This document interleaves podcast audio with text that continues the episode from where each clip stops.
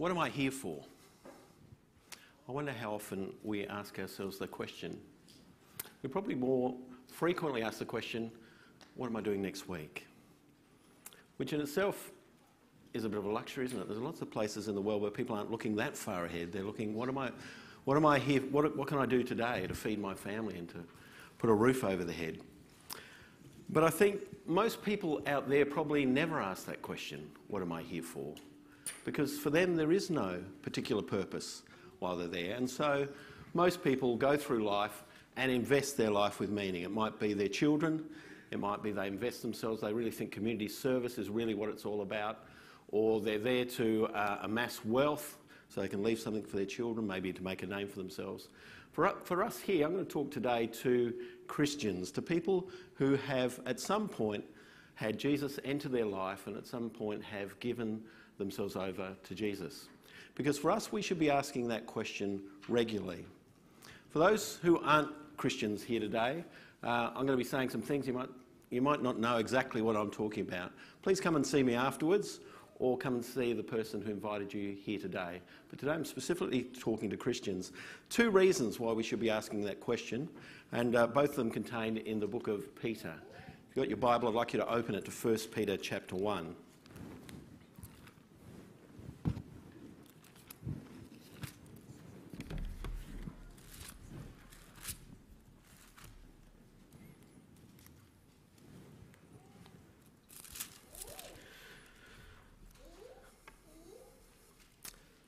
From verse 3, Peter says, Praise to be to the God and Father of our Lord Jesus Christ.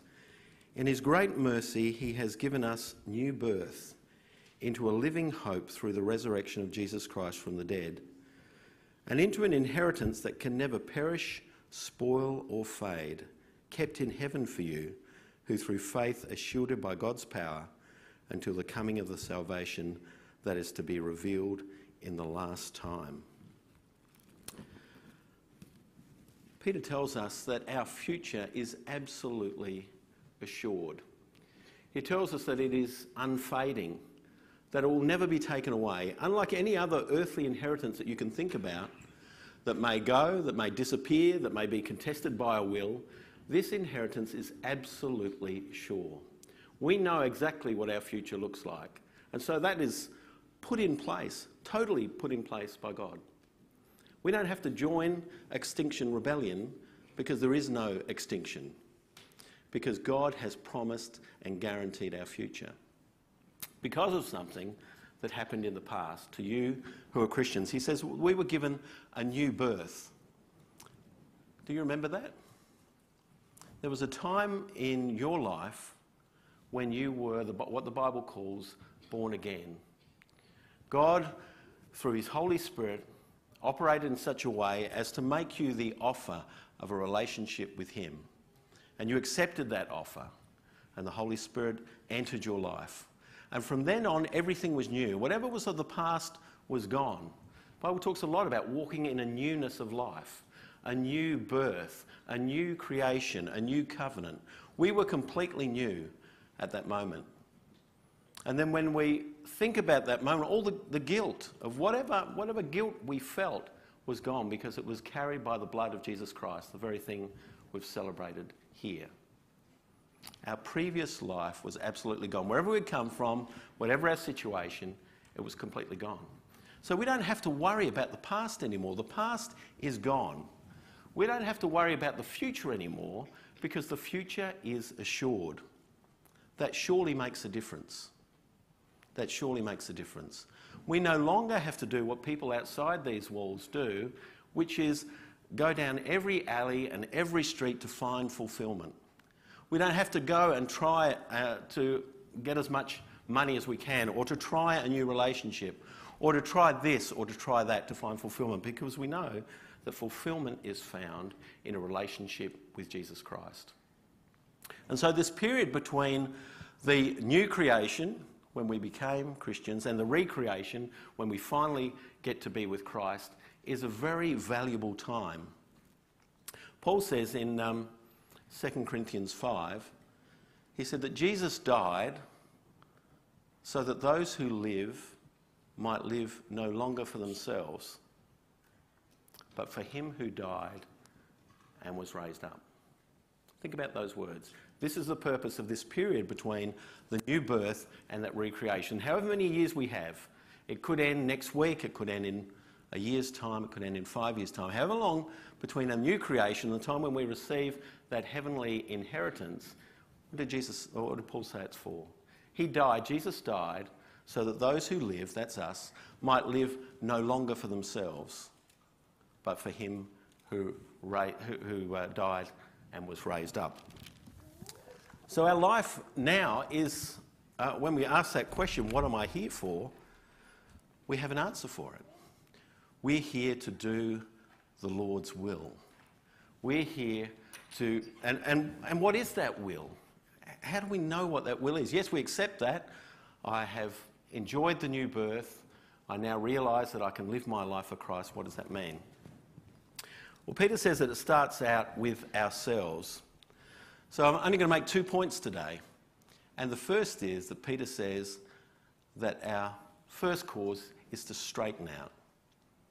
We have to straighten ourselves out. Paul says we can't live the same way that we did. Notice in verse uh, 18 there uh, how he said, what, what he talks about in terms of this rescue that we received. He said, For you know that it was not with perishable things, such as silver or gold, that you were redeemed from the empty way of life handed down to you from your forefathers, but with the precious blood of Christ, a lamb without blemish or defect.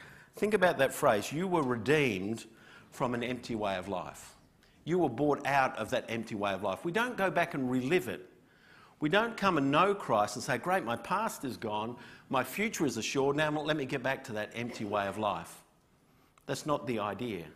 The idea is He has redeemed us and released us from that. We no longer have to walk down that road.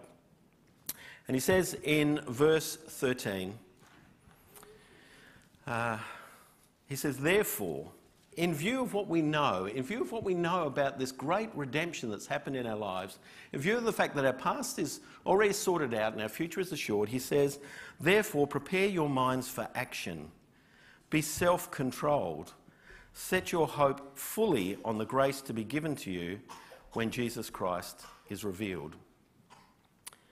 There's quite uh, an interesting little phrase that prepare your minds for action. The original Greek says, gird up the loins of your mind. And if you're familiar with the way that people dressed in the first century, they dressed in what we would call a dress or a robe. And so if you, went, if you tried to go running in one of those, pretty difficult. You'd end up getting tangled and falling over. So when somebody girded up their loins, when they were about to do some work or, you know, go for a run, they would drag the material between their legs, they'd tuck it in their belt, made it kind of like shorts. And then they were able to zip off in whatever direction. Paul says we need to do the same about our mind. We need to get ready. We need to accept what it is that this good news of Jesus Christ means for us personally. We need to straighten out, he says, because he said the desires that we have have to change. He said in verse 14, as obedient children, do not conform to the evil desires you had when you lived in ignorance. But just as he who's called you is holy, so be holy in all you, in all you do. For it is written, be holy as I am holy. So, one of the reasons that Christ died is for us to be changed. The Holy Spirit enters into our lives and uh, He will sanctify us. With our cooperation, He will sanctify us into a closer approximation of that of Jesus Christ. And so, Paul uh, Peter says, get, get rid of those desires. I think it's very revealing in Scripture that the Bible doesn't go, it's not five times as long. It doesn't give us a program or a practical plan how we go about this. It just says, get rid of those desires. So there is sufficient power, and I'm going to be talking a little bit about how we do that, but there's sufficient power residing in you in the Holy Spirit. I think one of the clues is um, that one where Peter says, set your minds fully on the, the hope that's in you. Set your mind fully. Is, is some of our problem the fact that we don't we set our minds partially on that hope? So that hope is there, and we know it's going to be there in the future. But there's a whole lot of things that we want to get along and do in our own life and in our own strength, and we get our own uh, battles to fight and our own castles to build. But Peter says, don't do that. Set your hope fully on what is to be accomplished in the future. Um, the fact that the, the, the price is paid and our future is assured, it's a bit like someone, I was thinking, someone working in a dead end job and they just make sufficient money to pay rent on their house, to put food in their kids' mouths, but really their life is not under their control. And they get to the age of 40 and it's just going to look like that for another 20 years. And then they win the lottery. And then they've got enough money there, they never have to work again. They never have to think about it again. The first thing that would come to you was, I've got options. I've now got options. Well, it's like that for the Christian. We now have options. Our past and our future are sorted out. And to go back to those earthly desires, to go back to those things, that empty way of life that other people are pursuing, would be a repudiation of everything we know about our future. I heard a study last week, it was talking about, I uh, can't remember the context, but it was quite fascinating. They were talking about monkeys. So they got a monkey in a little lab and they provided him with a lever. And every time he had the ability to pull down the lever, he would get a slice of cucumber. And the monkey was loving it. First time, a bit tentative. After that, he was whacking that lever every time he could. Great piece of cucumber. After a day of doing that, so he's fully entrenched in it, just loving it, uh, they had another monkey in with a same lever. That monkey goes up, pushes the lever, he gets given a grape. Fine. First monkey, the one with uh, the cucumber, comes back, pushes down the lever, expects to get something good, gets the piece of cucumber. Uh, looks at it, throws it on the floor. Now, why is that? He's had a, a day where he's loved that piece of cucumber, but now he knows there's something better. We're smarter than monkeys. We are smarter than monkeys. We know what is better. We know where our fulfillment is. We know what the promises of God are. So Peter urges us don't go back to those old ways. Don't go back to those earthly desires. He talks about lots of things, not just the ones we might think about uh, and often talk about, um, sexual desires, but in chapter 2 he says, Rid yourself of malice and all deceit, hypocrisy, envy, slander of every kind. If you went to Galatians chapter 5, there's a whole list of all these things that are, are purely human things and, and human things that are based on human desire, but not based on the holiness of God.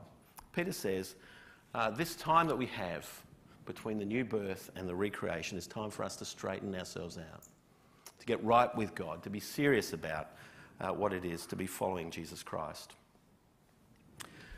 The uh, writer William Inge said this he said, It is quite natural and inevitable that if we spend an average of 16 hours a day in thinking about the affairs of this world, and five minutes thinking about God, this world will seem 200 times more real to us than God. Would you agree? He said it's natural, inevitable, that if we spend an average of 16 hours a day thinking about the affairs of this world and five minutes thinking about God, the world will seem 200 times more real to us than God. They're things we need to set our hope fully, fully on the hope, not partially, fully on the hope before us. Church itself, uh, you might be surprised to find, is not the answer. I often think about church that it's, uh, it's an amazing change.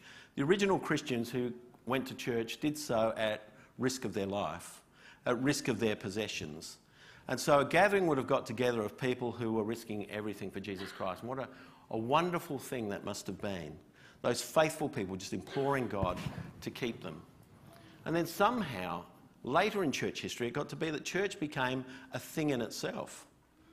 So that people will go to church and they go, oh, there's something about being in that building that does something for me. There's something purifying about hearing that uh, liturgy or whatever it might be. But church will not do that for us. A couple of weeks ago, I read uh, a book, it, it was a, few years old, but it was talking about a survey that was done in a mega church. And in this um, large church they did a survey, and what came back was quite encouraging. 91% of people at the weekend service said their highest value is a deep relationship with God. 91%. That's pretty impressive. The other figure's not quite so good. During the previous six months, 33% said that they'd lied, 18% had stolen, 12.5% had committed adultery, 27% of men had viewed pornography. Among the singles, 25% of singles, 38% of single parents, and 41% of divorced people had admitted illicit sexual relationships in the last six months. Church will not do it on itself. There's a, a gap there, isn't there, between what we, uh, what ostensibly um, is the most important thing in life, a relationship with Jesus, and conduct. And uh, Peter says that's got to change. There's no point in chasing those things uh, because they're, they're not the things that Christ died for. They're not the things that will even bring ultimate pleasure and happiness. Uh, the only thing will happen is uh, understanding who God is. The revelation of Jesus Christ. Jesus will return. Sean said that to us earlier. The fulfillment of our dreams is in the future, it's not in the present. So don't settle for the cucumber. Don't go for the cucumber, hold out for the grape. Second thing I would say, uh, apart from we need to concentrate on straightening ourselves out, is to widen out. Peter says this, not me. 1 and verse 22. He says, Now that you have purified yourselves by obeying the truth, so that you have sincere love for your brothers, love one another deeply from the heart. So I think John says the same thing. He says, We know that we've passed from death to life if we love the brothers. You see, we have been adopted into a family. That's huge. God has adopted us into his family. We now have brothers and sisters. Look around. These guys are your brothers and sisters. And it's not clear from this version that the word for love, there's two different words for love there. The first one is that word Philadelphia, love for the brothers. And Peter seems to indicate that's almost, that's almost automatic, that when you know who Jesus is and when the Holy Spirit fills your heart, you, you start to feel an attraction for other people, for brotherly affection. But then he says, uh, after that, love one another deeply from the heart. That's that word, agape. I don't think there's one word that is wasted in Scripture, do you? Do you think when Peter says love one another deeply, he didn't really need to say deeply, he could just say love one another? That's a very important word, a deep love. Other versions say earnest love. It's an emotion. It's the same thing that, in fact, it's the same word. You remember the story of Jonah and the people of Nineveh? And you remember how the people of Nineveh re- repented? You remember that they were praying? It says that they were praying earnestly. They knew that God was going to destroy their city. And so they prayed earnestly. It's the same verse that's used in the New Testament when Peter was in prison. And those disciples who knew and loved Peter were praying for him, it says, the Bible says, earnestly. That's not casually, is it? That's earnest, that's fervent, that's, you can imagine the emotion. Well, that's the same word that Peter's using here our love for one another. What is your, your love for one another? Here, what is your love for your brothers and sisters? How, how would we show that? Peter gives a little more detail. If you flick over to uh, chapter 4, he says a little bit about what he looks like, what it looks like in verse 8. He says, above all, so again, no, no, no matter of small importance, above all, love each other deeply because love covers a multitude of sins. Offer hospitality to one another without grumbling. Each one should use whatever gift he has received to serve others faithfully, administering God's grace in its various forms. If anyone speaks, he should do it as one speaking the words of God. If anyone serves, he should do it with the strength God provides so that in all things God may be praised through Jesus Christ. To him be the glory and power forever and ever. Is that what our lives look like and my life looked like last week? How do we show that intense love for our brothers and sisters? A bit difficult to just do it on a Sunday morning, isn't it? It requires a lot more of that. What would it look like? What would it look like in our church if we really loved each other so deeply that, that our largest concern was to, to serve each other in whatever way we could. It means that when we're looking at each other, we would be praying for each other. And what happens is when we pray for each other, you look at someone, and, and I'm focusing on someone now, you're looking at him, you're praying for them, you go, but what can I pray for for that person? How, how well do I know what's going on in his life? What, what actually does it need? And prayer often leads us into a situation where we want to know more, to care about that person. And it would mean that we would be involved with each other to a greater degree. What would it, it would mean that when we look at uh, you know, rosters for stuff to be, do at church, we'd have waiting lists. We wouldn't have to look for people. We, would have, uh, yeah, you can go on the waiting list. It might take, it might take a while until somebody gets disabled, then you can possibly get on the kitchen roster. That's what it would look like. It would look like that we would look at people in the church and we'd think, how can I move them one step closer in their relationship with God from the one they have? Is there a way that I can do that? We would be praying to God and we'd be asking for His help to do that. We'd be saying, could we, could we maybe have a home group in our area? Because I reckon Mary really needs you know, some company. She's on her own. Could we maybe do that? And I think there was maybe two or three that I could serve in that way. It would be a totally different mindset, wouldn't it? It wouldn't be, can I, get, can I be stuffed going out Monday night? It would be, how can I serve someone else in this church? And even when we come to church in the morning, it wouldn't be, oh, what's the service looking like today? Oh, that speaker's not that, that good. Uh, you know, that song, I wouldn't have chosen that song. It would be prayerfully, what can I do in that ministry time that I have to serve somebody else? It's great that they have that song because I know that's Elizabeth's favourite song. So that's great.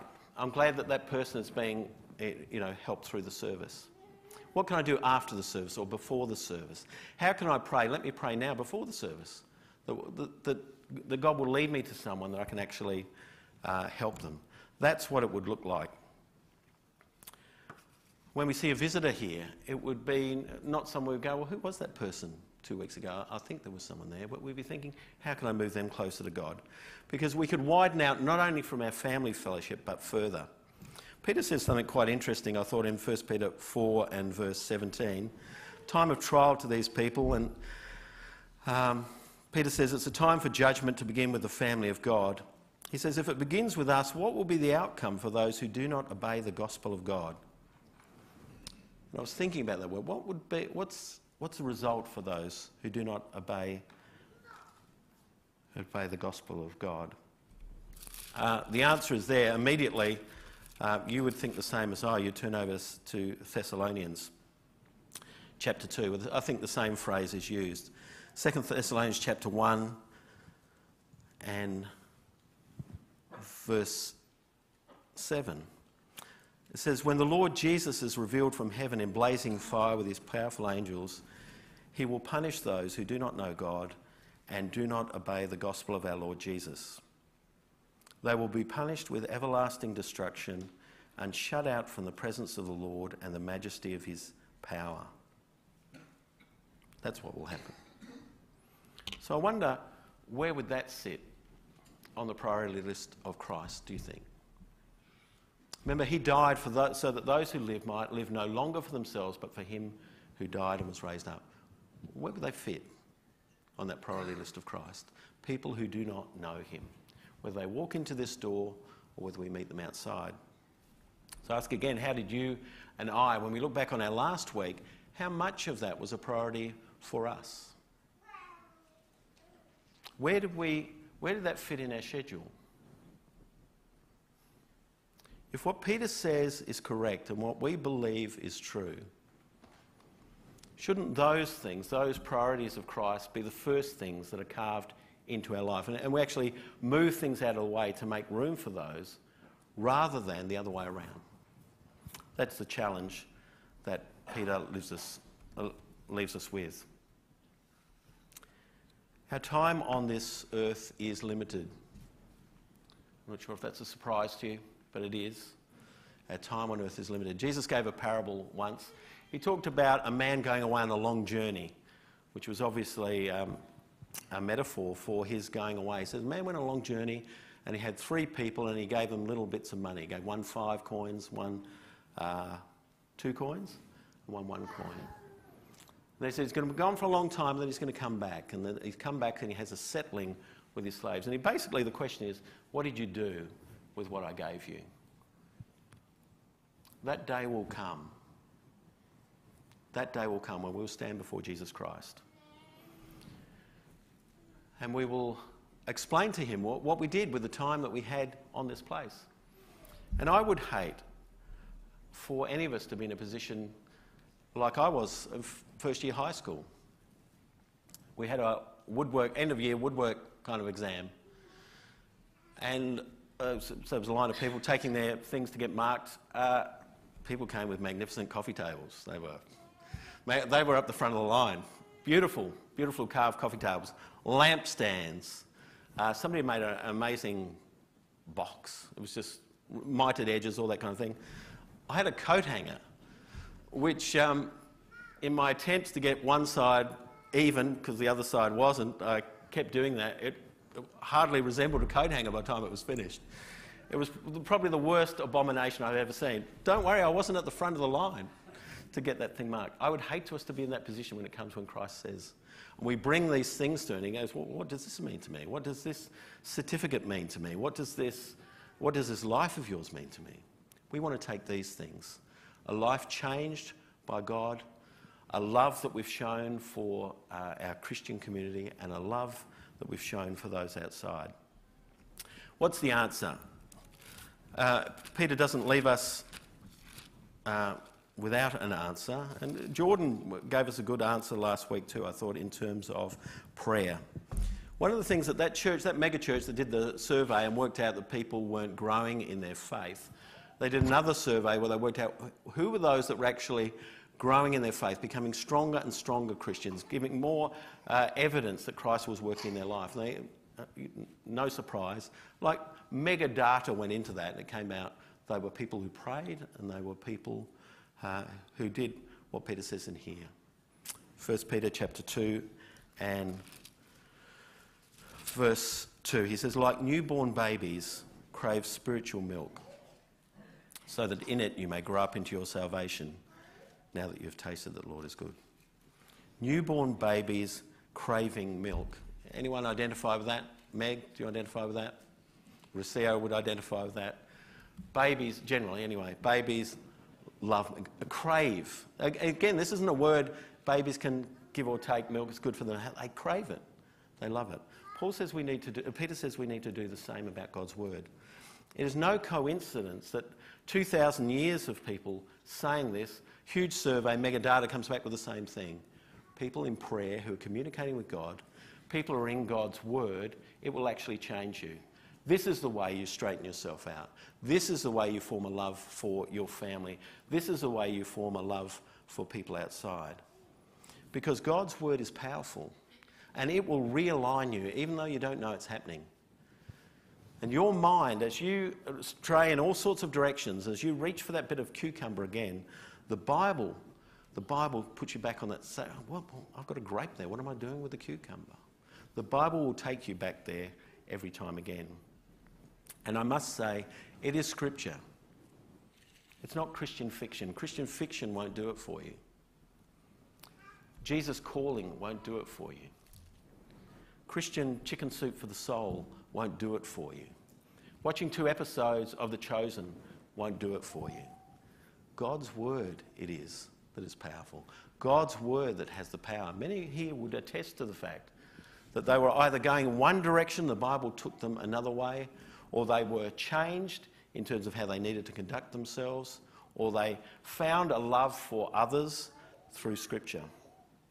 So I'd encourage you this week, uh, my encouragement to you would be to read through 1 Peter with a view to being changed by God. And before asking yourself what I'm doing next week, ask yourself, what am I here for?